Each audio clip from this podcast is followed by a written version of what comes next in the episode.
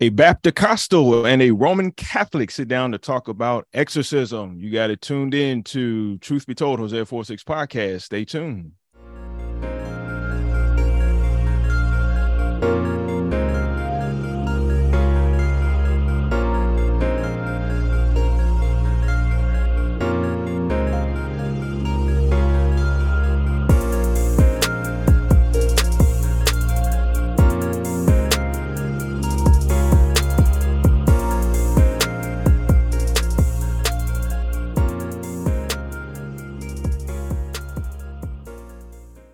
Hey, what's up, everybody? This is your boy, Trevi Trev, one half of Truth Be Told, Jose forty-six podcast. I know, I know what you're thinking. I've been gone for a long time, not real long time. Just had to take a little hiatus. Life happens.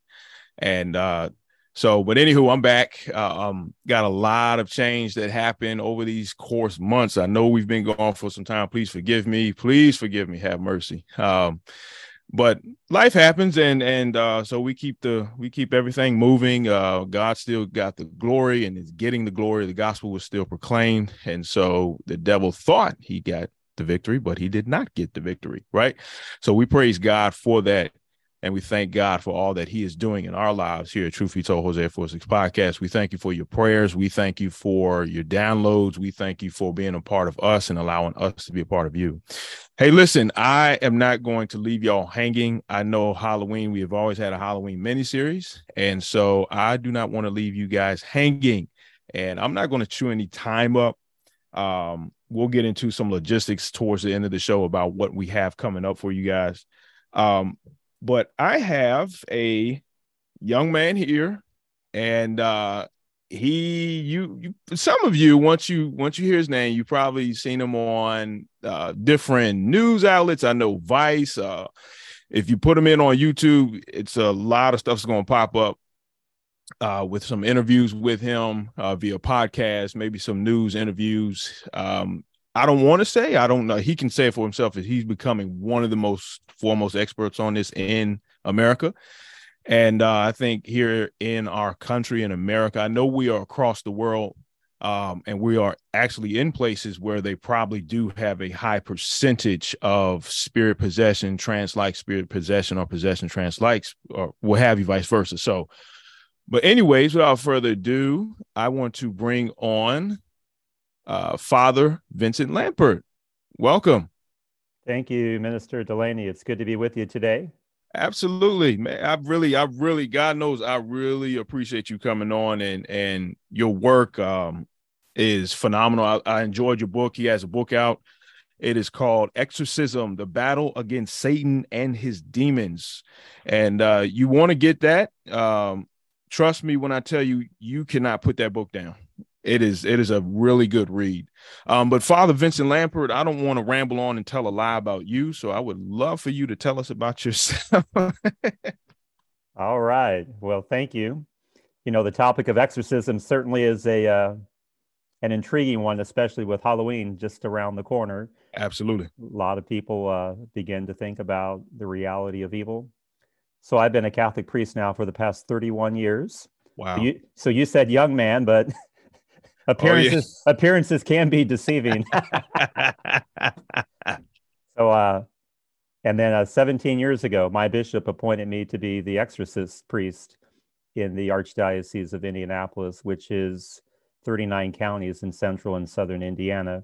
Wow. So it's my role to investigate cases of alleged demonic activity and make the determination if an exorcism should be performed.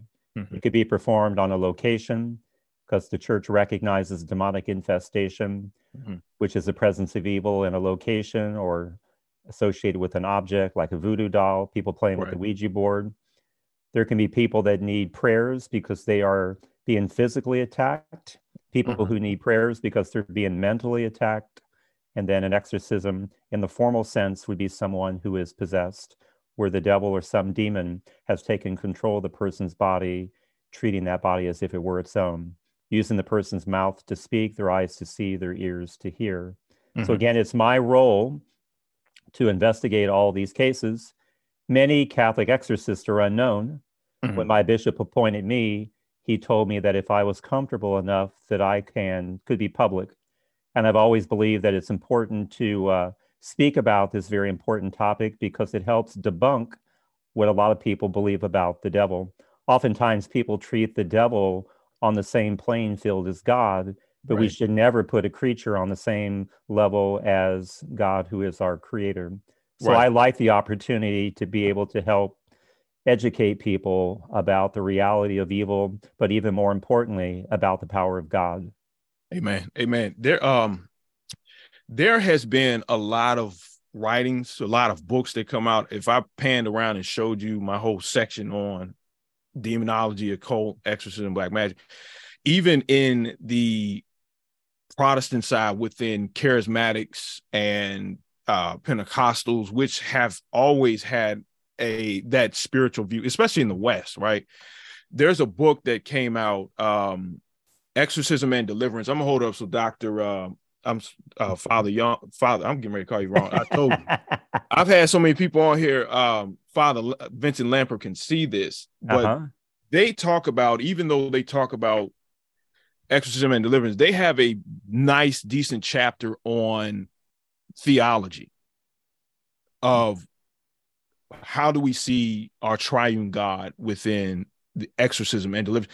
And so I think it's important because even you said, you write in your book, and I've heard you say this before, and you, you quote in another exorcist, um, if you have a talk about God, a few people show up in your church. But if you have a talk about the occult, black magic, Satan, demons, it's going to be packed out, and probably with more than just your parishioners, right?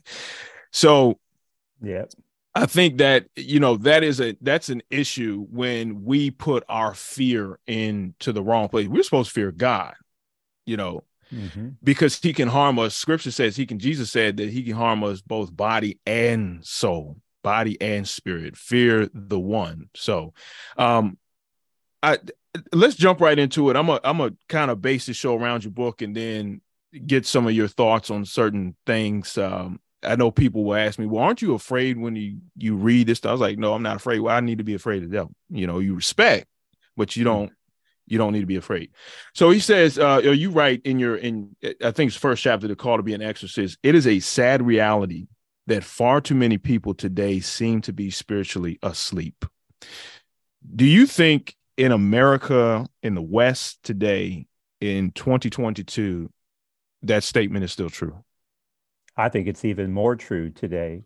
Wow. Because if you look at it historically, Christianity built Western civilization. Mm-hmm. But there's a lot of people today who grew up in traditional Christian homes, maybe even were mm-hmm. baptized, were involved in going to church and Sunday school. But a lot of these people now identify as being an atheist. They mm-hmm. might say they're spiritual, but that spirituality is usually linked to a pre-Christian spirituality. Right. Right. So, uh, you know, and that's, that's becoming um, like syncretism. Mm-hmm. And these are ways, you know, far more well than I do, that some syncretic ways that people have can start opening up doors. So you're talking about God and then manifesting in the same sentence, and then you turn around, I see you talking about, you list the scripture on your Instagram or whatever, and turn around and you start staging. Mm-hmm, and yep. So my question is, well, what purpose do you have for staging? Because I only know of two that are in Western society for staging. One, Native Americans, when they try to, you know, bring on ancestral spirits, and then within Haitian Vodun, or, you know, would be voodoo, mm-hmm. it's to ward off some type of evil spirit. So what are you using it for? You know, is the Bible tells us in Philippians, uh, is it Philippians two, that early hymn, that creed of what Paul records, that every knee will bow and confess. Mm-hmm. So we have a name that's far above, that is Jesus Christ. So I, I just don't understand how, when, and I think it's just, it opens, starts to open the door a little bit and a little bit more. And it finally, the devil's going to kick that door down. Like, ha, you know, I got you. So Is there is there dang, is, have you had anybody that has had a that has had syncretism, like mixing Christianity with something else, and it just went awry, as far as like maybe obsession, infestation, vexation, maybe possession? I know it's rare, right? Help me out. I think a lot of people don't realize that some of these activities that they engage in, so you're talking about saging, mm-hmm. sometimes people do things they think are fun and entertaining, right. but they don't fully understand that maybe they're slowly being drawn into the world of the demonic. Mm. You know, a few years ago, I was asked to write an article for um, down in Louisville, Kentucky. Mm-hmm. People, people were going to church on Sunday. Soon as coming out of the church, they would cross the street and go and see the psychic and have their palms read and tarot cards flipped over. And they didn't see anything inconsistent mm-hmm. in doing that. You know, the book of Deuteronomy in the Old Testament makes it very clear that we should not be practicing things right. of the occult. And when people do that, it's a violation of the first commandment where God says, I am the Lord your God. You shall not have strange gods before me. Mm-hmm. And when people turn to the world of the occult, they're looking for a substitute for God. And initially, when they turn to the world of the occult, maybe they perceive that they're getting a benefit, that something good has taken place. Mm-hmm. But it's always the world of the demonic, and the devil may do these things to give the perception that it's something good, just as a way to draw the per- the person in, in even deeper. Saint Paul in Second Corinthians says, Satan transforms himself into an angel of light, right. and he deceived many people. And there's a lot of people today being deceived by the world of the occult, and then beginning to think that they can blend that with their Christian beliefs. Mm-hmm. But all that ends up doing is causing people to leave their Christian faith behind and to embrace the occult even more. And when they do that, they're going to find themselves in the grip of the devil. Because, again, it may start out okay, but eventually the devil is going to want his due, and people mm-hmm. are going to see their lives beginning to fall apart and begin to spiral downward. Right, right. Um, so let So it is, it has to be an open doorway. Nobody can just willy-nilly be possessed just because the devil wants them. It, we have to give Satan and his imps an open door, correct? Absolutely. Scripture makes that very clear. You know, in First Peter five eight, it says, your opponent, the devil, prowls around like a roaring lion, right. looking for someone to devour. Resist him solid in your faith. Mm-hmm. So the way that we defeat the devil is by being solid in our relationship with Christ. Mm-hmm. I always like to tell people, we don't have to do anything extraordinary to defeat the devil.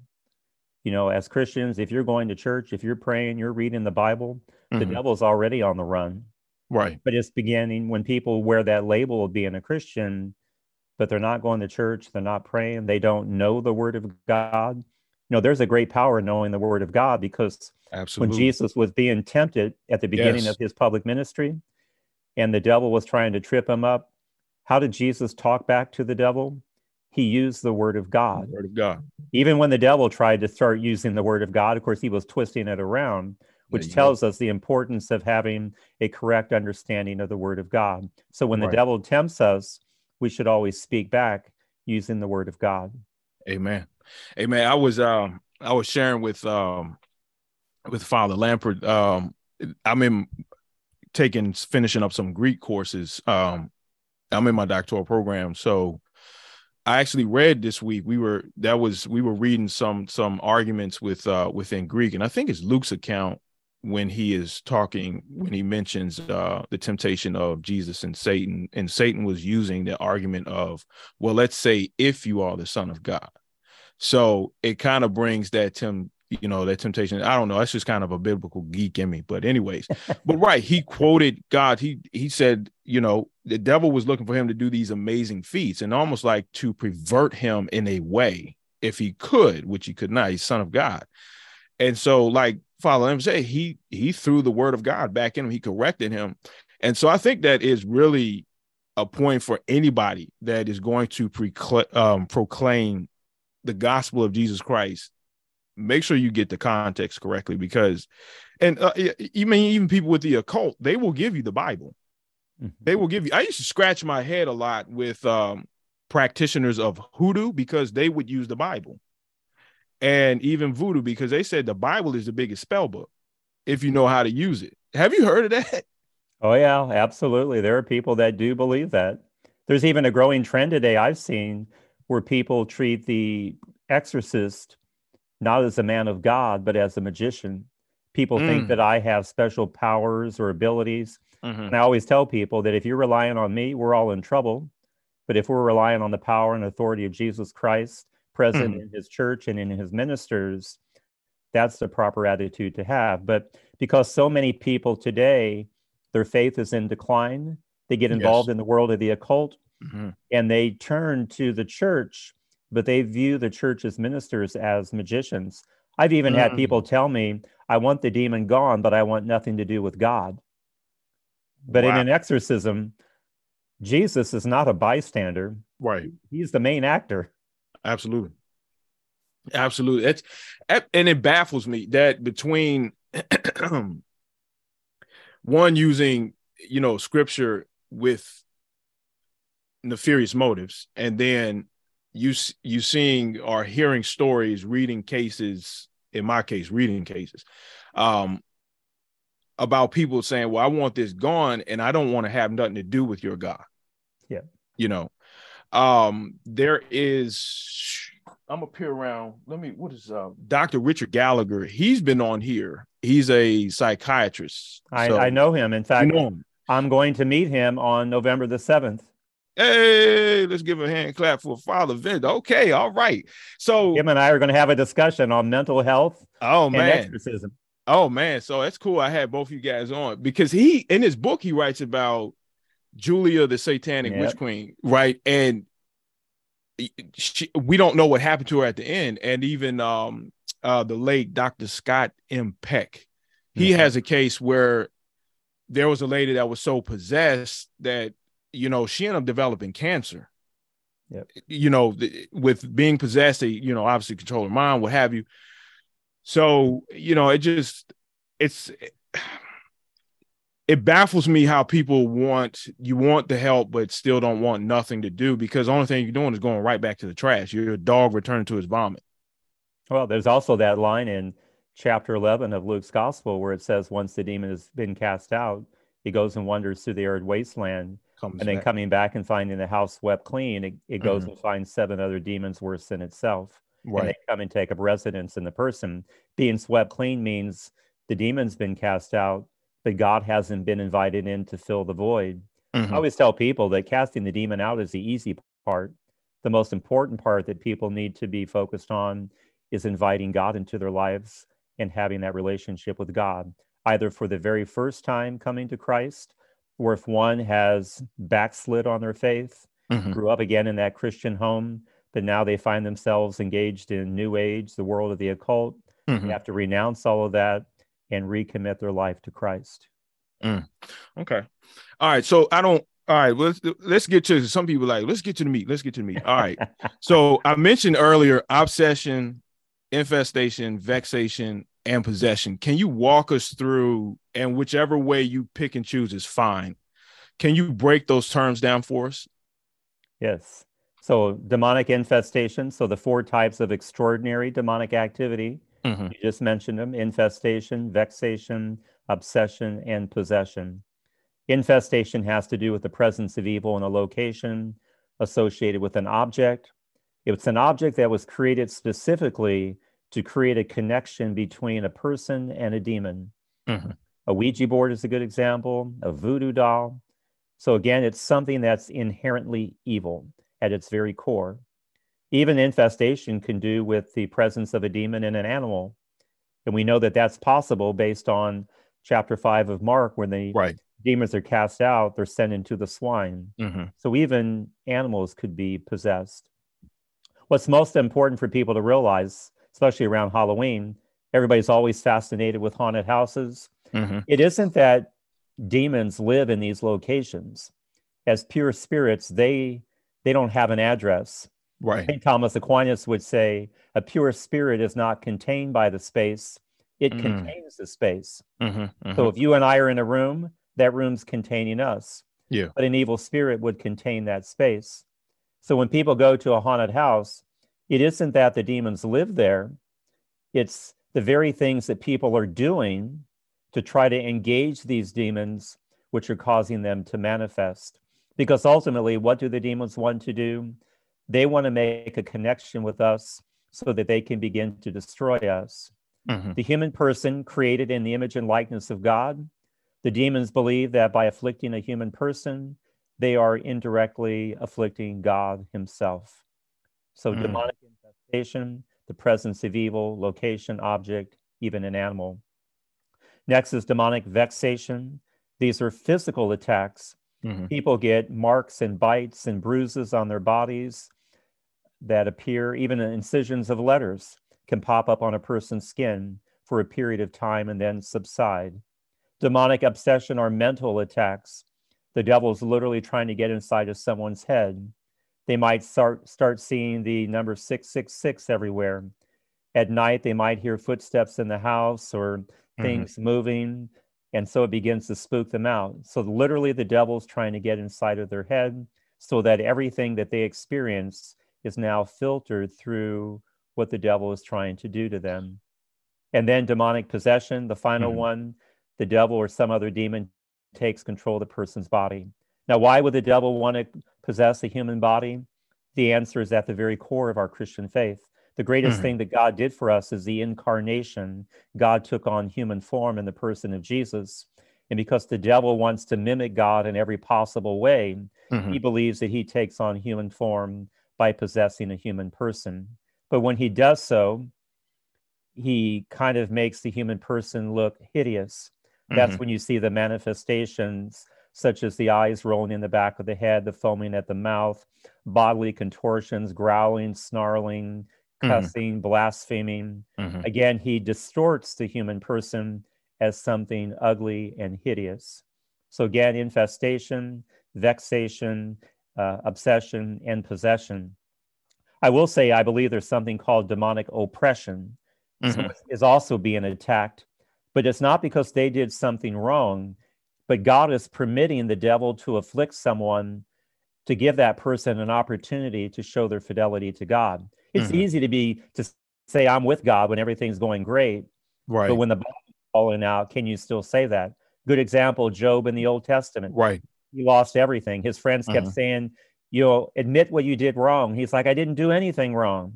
His wife even says to him, curse God and die. Mm-hmm. And what does Job do? He puts on sackcloth, he sits in ashes, and he says, as he beats his breast, the Lord giveth, the Lord taketh away. Blessed be the name of the Lord. Right. If things be bad, I glorify God. If things be good, I glorify God. Mm-hmm.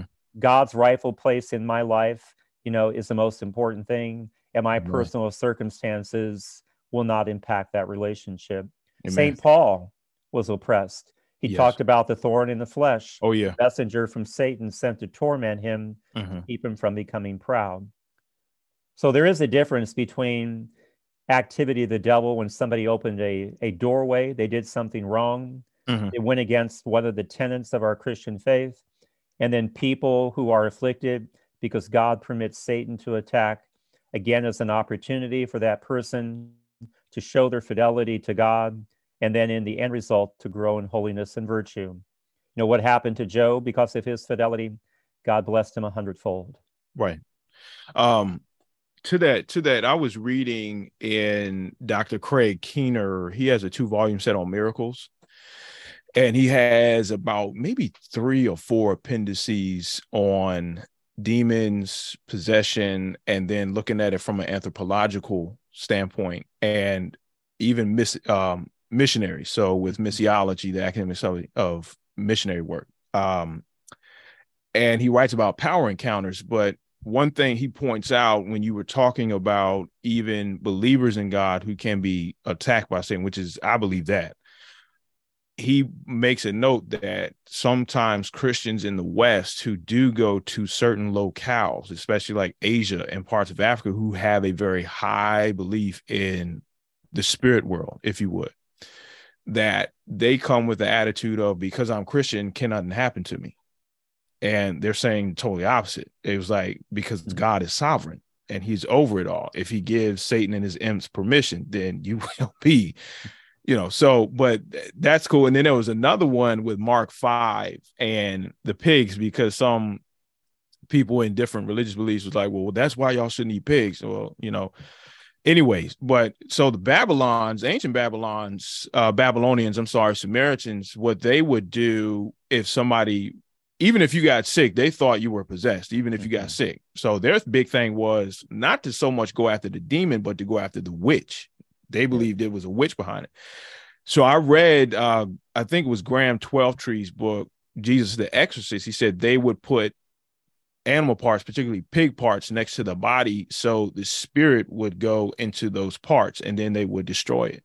Maybe it's some connection. Scholars don't know, but I think that's pretty. That's pretty cool to see these ancient practices, so so to speak. Maybe that there is some validation, because in the Enlightenment period, they were just saying, well, Jesus, because of his kenosis, where he came and, you know, gave it up, that he was playing along with um, society, that he really didn't believe in, and that his temptation in the wilderness was just a battle between mind and and himself. And so, but anyways, so I just want to throw that in there because I'm a nerd, but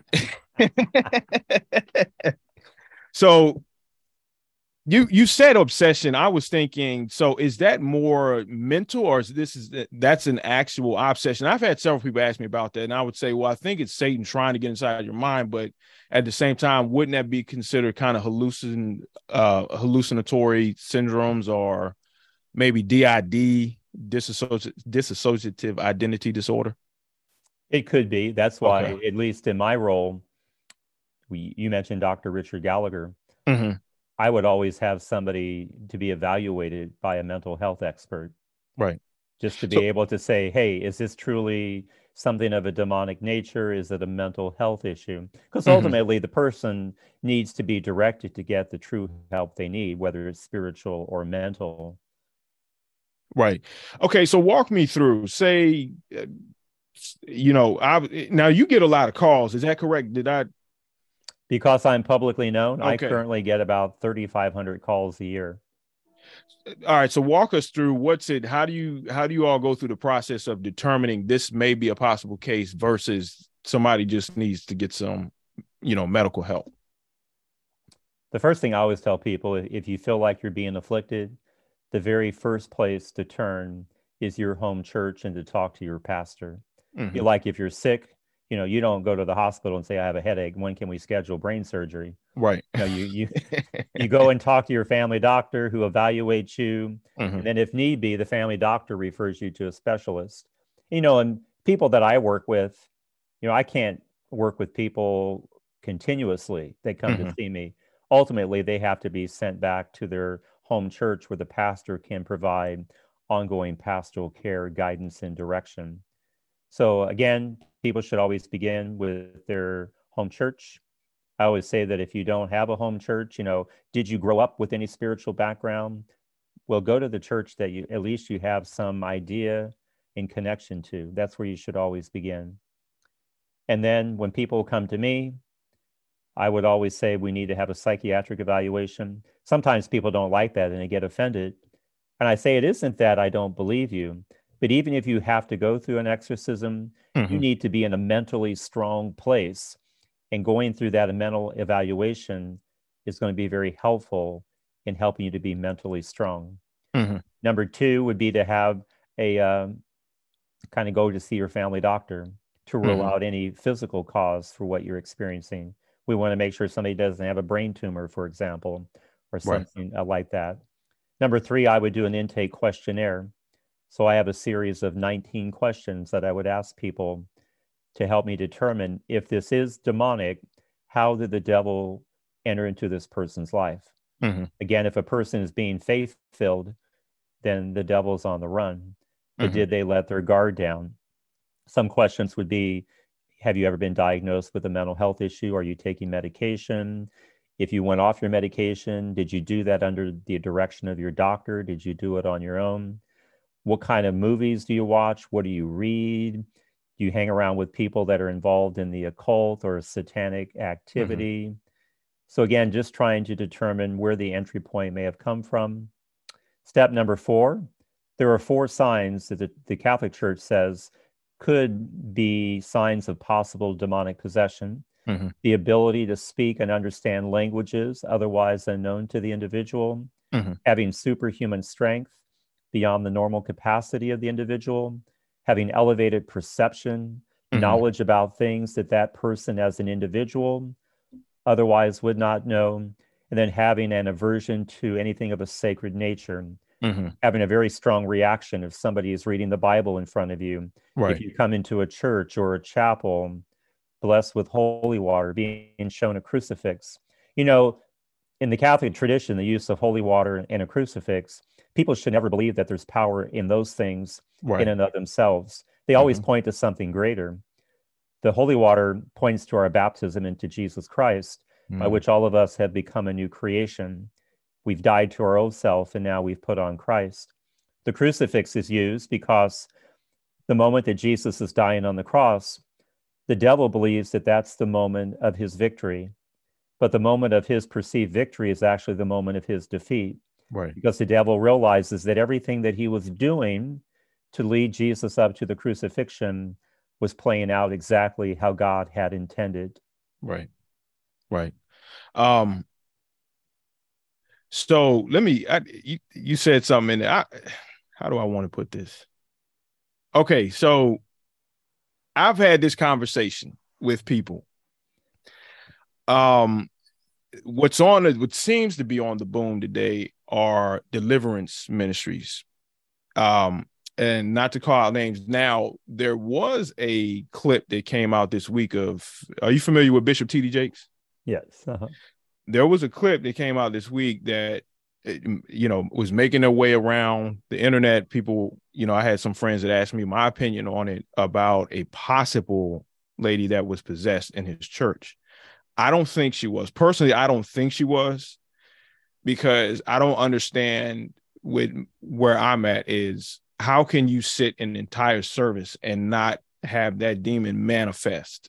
Because scripture says in John that light, I'm sorry, dark, darkness has not comprehended, or in some translations has not overcame the light. Mm-hmm. And so if you're going into spaces where it's light, the Holy Spirit, then immediately, as soon as you hit those grounds, there should be some type of manifestation. In my, in my opinion, now, some will run to Mark one, where the where the demon manifested after Jesus gave his sermon or was, you know, dialoguing about the Torah.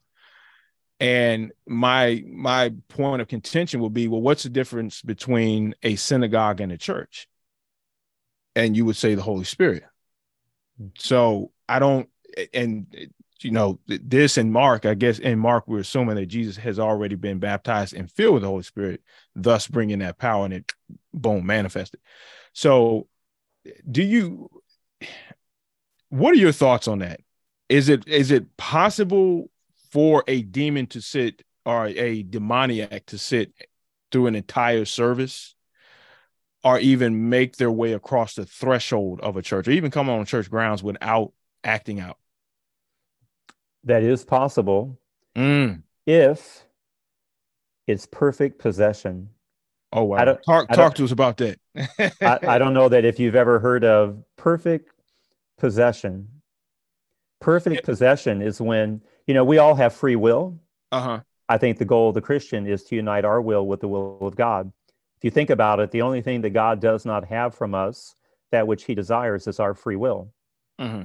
So God has created us. He's given us free will, but we can make the choice to turn to God or turn away from God.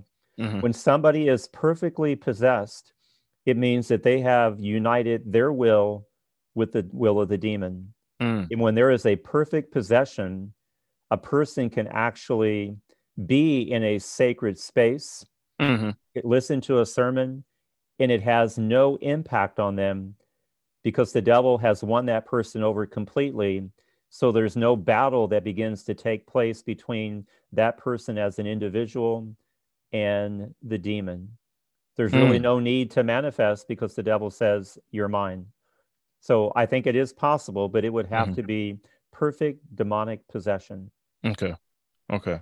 And that, that, you know, I, and th- that makes sense. I was, uh, a, f- a dear friend of mine was sharing, he pastors, um, in a very big city in the U S And, um, he was sharing some stories with me about his childhood and having, um, people from black witch covens, uh, so satanic. And then you have obviously the, uh, what they would say, right hand, left hand path of magic. But, you know, behind every single magic, in my opinion, and I, what I believe, is a demon working on behalf of the conjurer. Yeah.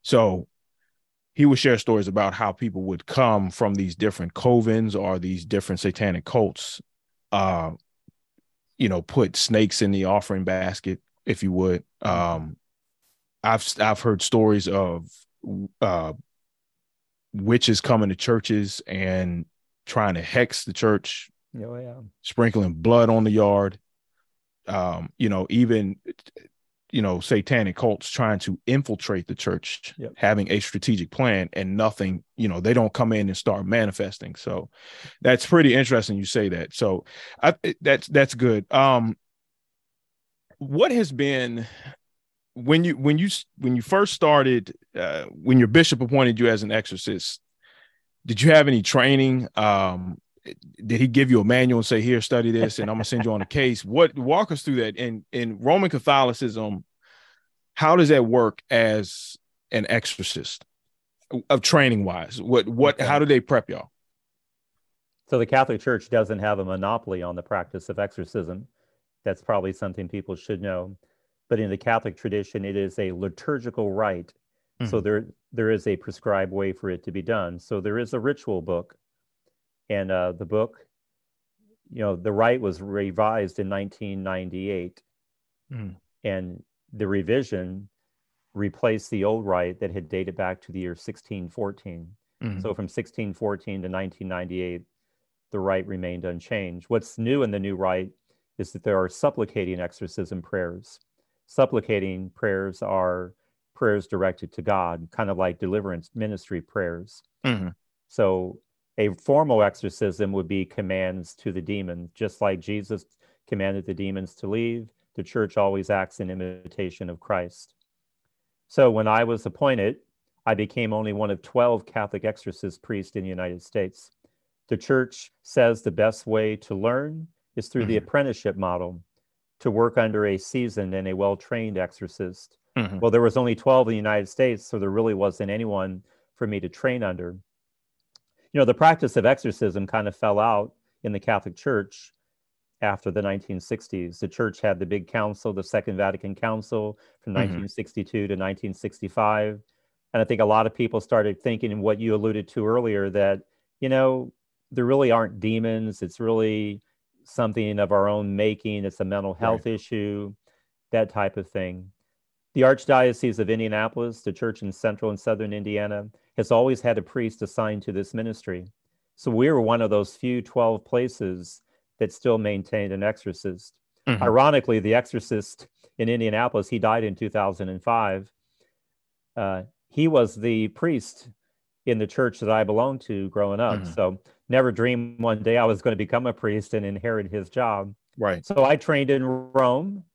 So I, in the early part of two thousand six, I lived in Rome for three months. I found a priest who permitted me to work under him. During the three months I was in Rome, I participated in forty exorcisms that wow. he performed. Again, priests that are well known in the ministry of exorcism tend to get a higher volume of people reaching out to them. Mm-hmm. So si- sitting in on those exorcisms allowed me to learn firsthand uh, the church's ministry to those who were afflicted and the best way to help them.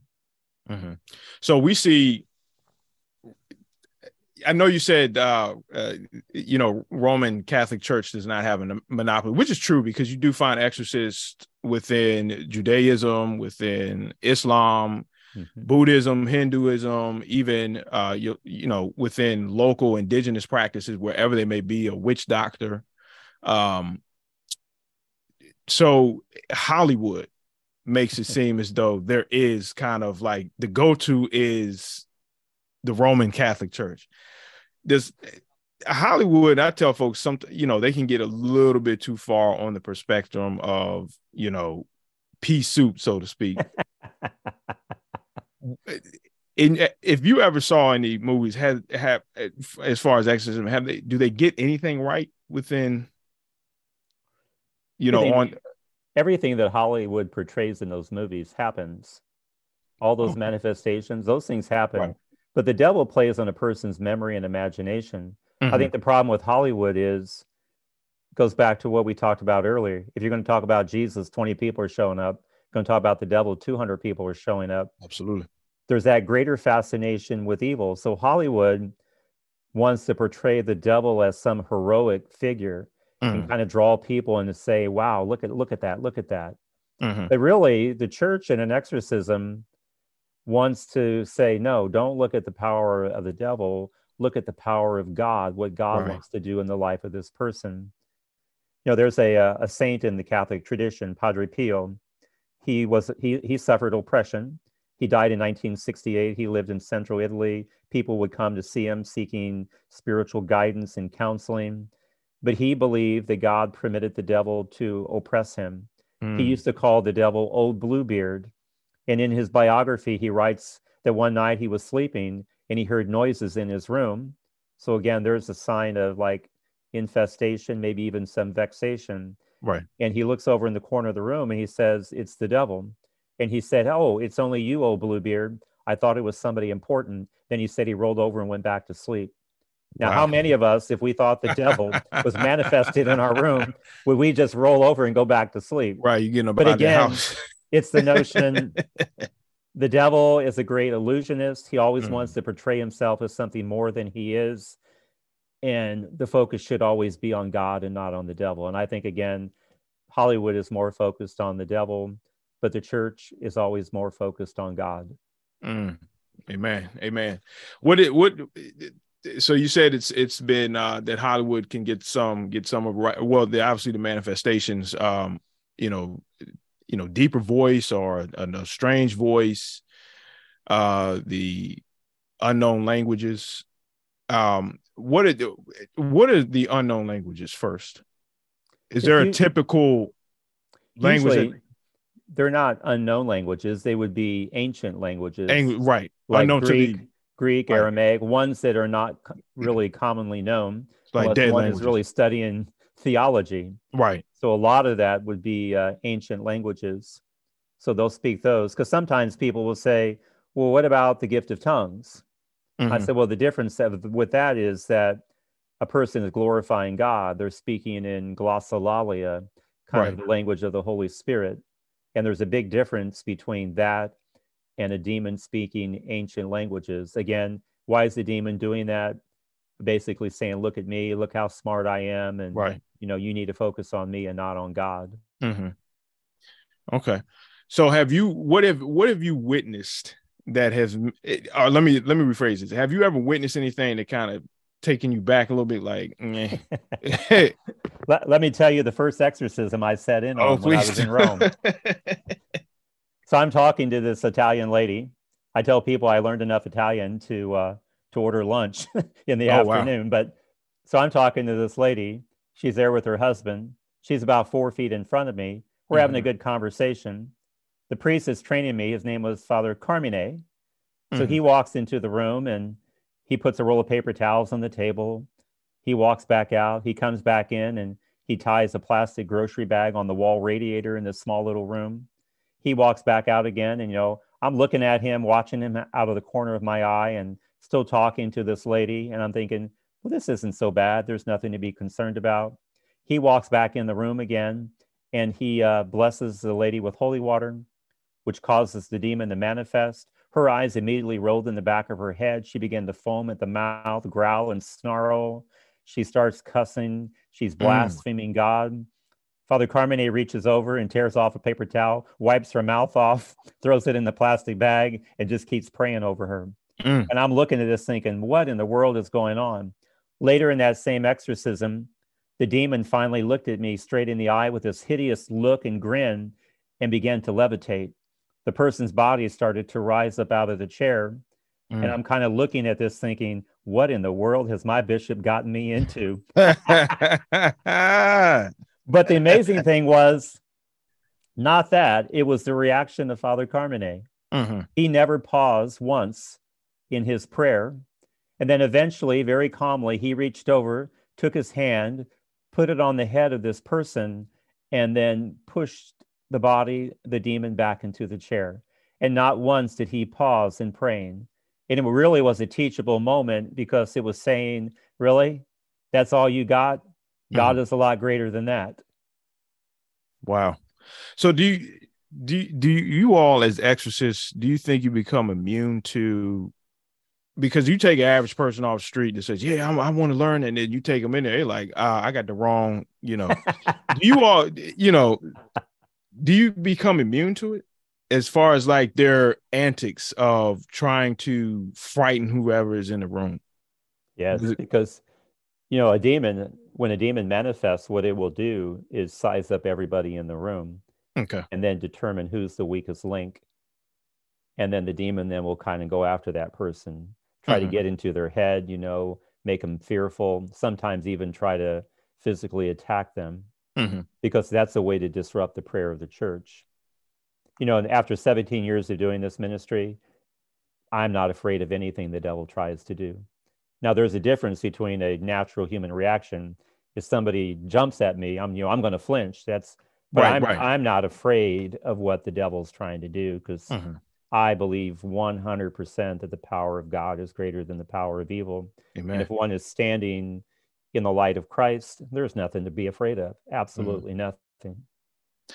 Have you, um, I wanted to ask this. I think Doctor Gallagher wrote about it in his book. Um, in fact, had to deal with the chapter on Julia, the Satanic Queen. That have you ever seen a demon manifest outside of a body, not physically, but like uh, what some people say, like a black shadow?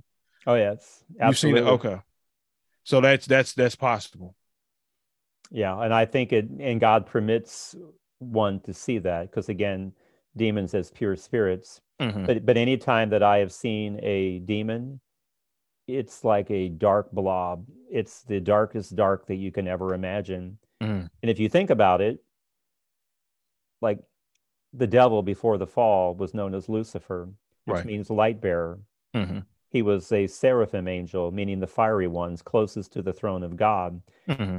And anyone close to the throne of God would radiate the glory of God. Mm-hmm. So he literally was on fire for God, if you will. But when he fell, he was no longer being fed by the glory of God, so he fell into darkness. Example I always give is, I have six brothers and two sisters. So we grew up in Indianapolis. My brothers and I used to like to play with these little rubber balls that would glow in the dark. Mm-hmm. So we would get them, we would put them up to the light, then we'd be in a dark room, we'd turn off the light, and that ball would glow. Mm-hmm. But eventually the glow would start to go out if it wasn't constantly fed by the light. Right. Now, the devil is no longer fed by the light of God, so he's lapped into total darkness. So mm-hmm. again, when a demon manifests, it's this dark blob, if you will, and it's the darkest dark that you can imagine. And every time that I've witnessed one of these demons manifesting like that, something always, something bad always happens immediately afterwards. It's like the devil is trying to approach and to really lead somebody into temptation, to mm-hmm. give in to sin, and then that person's life begins to spiral downward. Mm. Um, interesting, interesting. Um, so let me ask you, what has, what has been a, and I know you can't get details, has there been a very prominent case that you worked on in America? None that are, have been in the news. None. I mean, there there are some that are out there. You know, there's that story that just broke in Indiana about that five-year-old boy that was found in a suitcase in southern Indiana. Okay, yeah. I think and, that was on national news. Yes, yes. So yeah. uh, so I've been asked lots and lots of questions about that, mm-hmm. just because the mother, you know, claimed there's, the police are still searching for her, but she's been charged with killing her son. But according to the police records, she thought that he was possessed by an avatar, that an ancient spirit had possessed her son's body, and therefore she was trying to get the demon out. Mm. So, you know, there was another case like that. Uh, I think it was in California. Um, they, it was, I think it was a little girl that was, her parents or her mom brought her to her uncle's. They tried to perform an exorcism on her. They thought the little girl was possessed, and the girl wasn't possessed. And the little girl ended up being killed during the whatever ritual they were mm. doing. Uh, which is, is all the way sad. Have you ever been in public and a random person might have manifested? Like maybe looked at you and... Uh, oh, I get that all the time. Ah, uh, wow. See, you see looks on faces. Uh-huh. And, uh, you know, if I'm traveling through airports and things, I'll see people. Mm-hmm. Sometimes I may not have on my black clerical garb, right? Just wearing regular street co- clothes. And I'll even get demonic stares and looks from people. Wow. Because That's... again, the devil knows who's mm-hmm. working to defeat him. And it's not that these people manifest, but you just see this pure hatred on the looks of these people. And, and I do believe that these people are, they're, they're possessed. Yeah.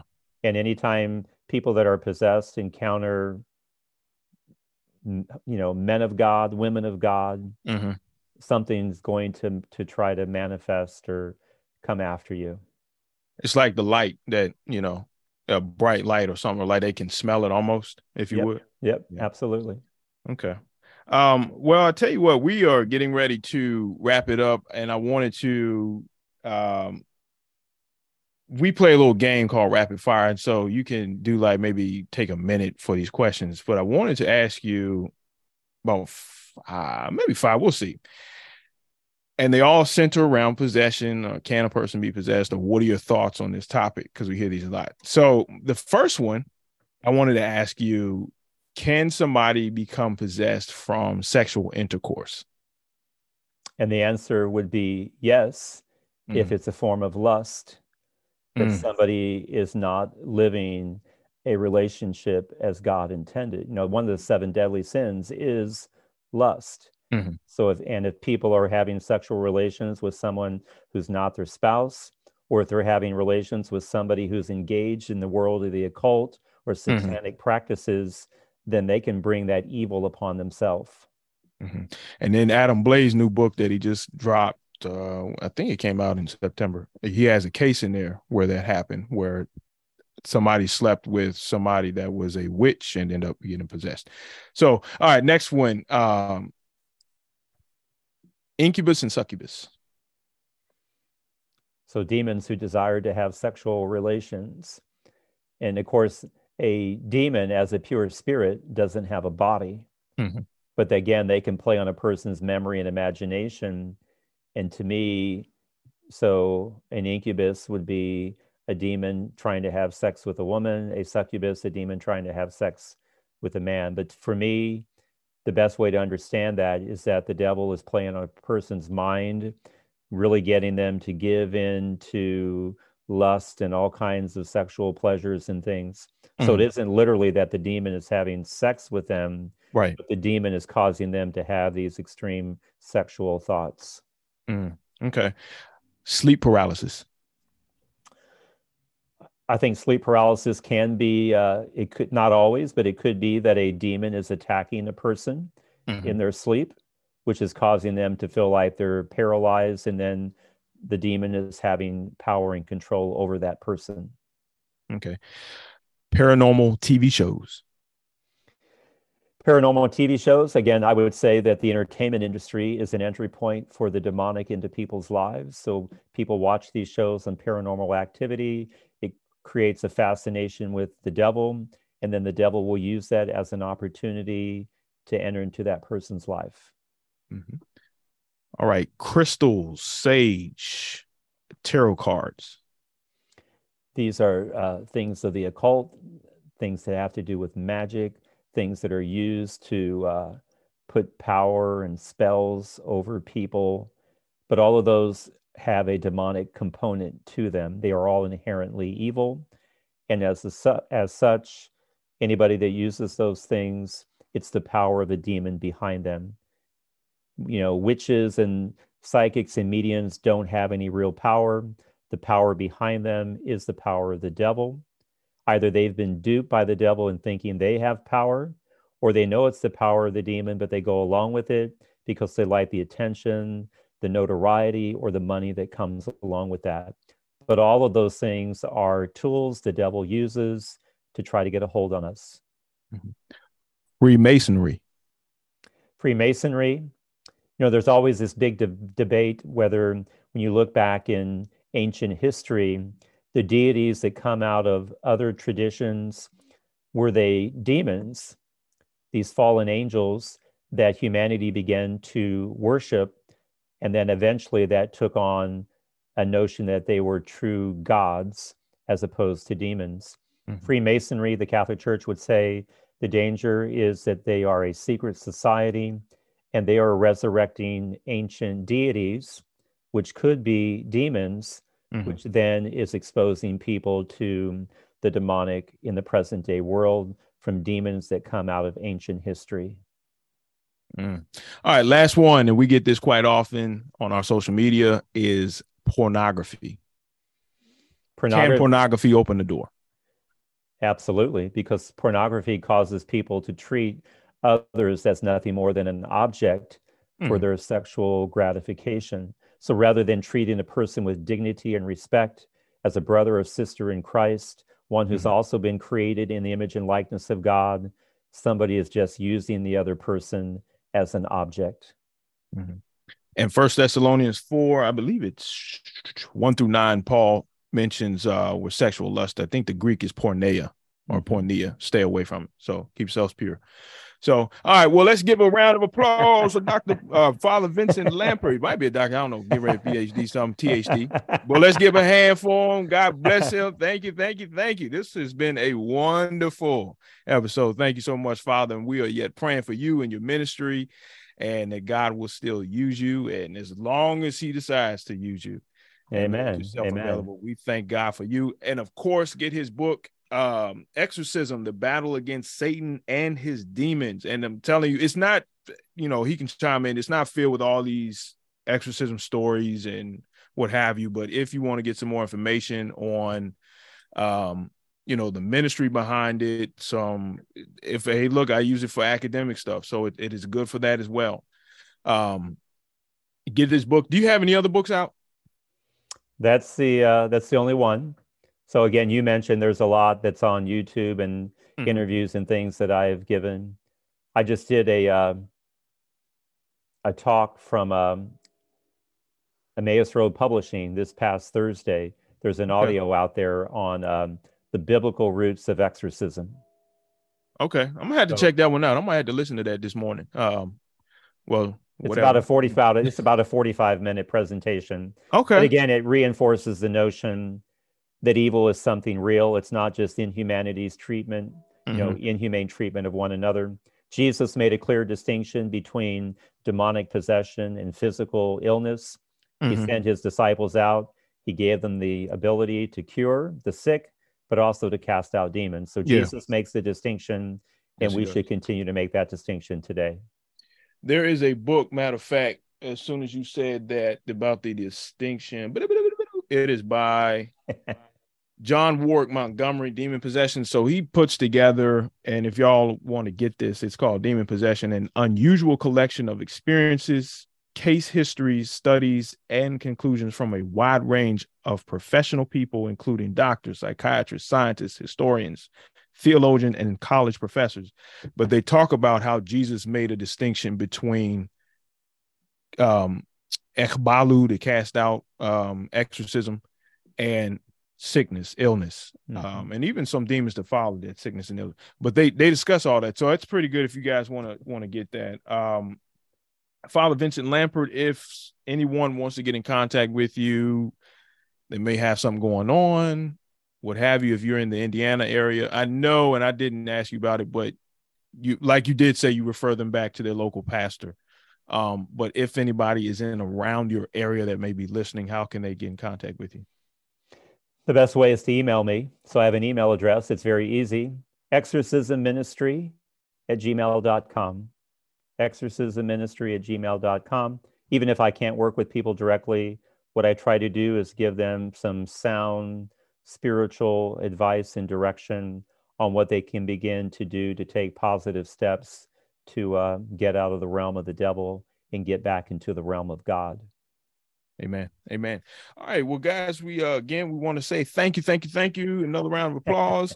And listen, we, uh, we got some episodes coming to you guys. We're going to be dealing with Christians and the law, or Christians required to keep the law. So I got a special guest coming on for that one. We're going to be dealing with dreams. Does God still speak through dreams? Uh, so we got another guest coming on for that one. Um, but stick around, hang on with us. We're going to be going up, up, up, and up as long as God is going to take us up, up, up, and up to glorify his kingdom. Amen.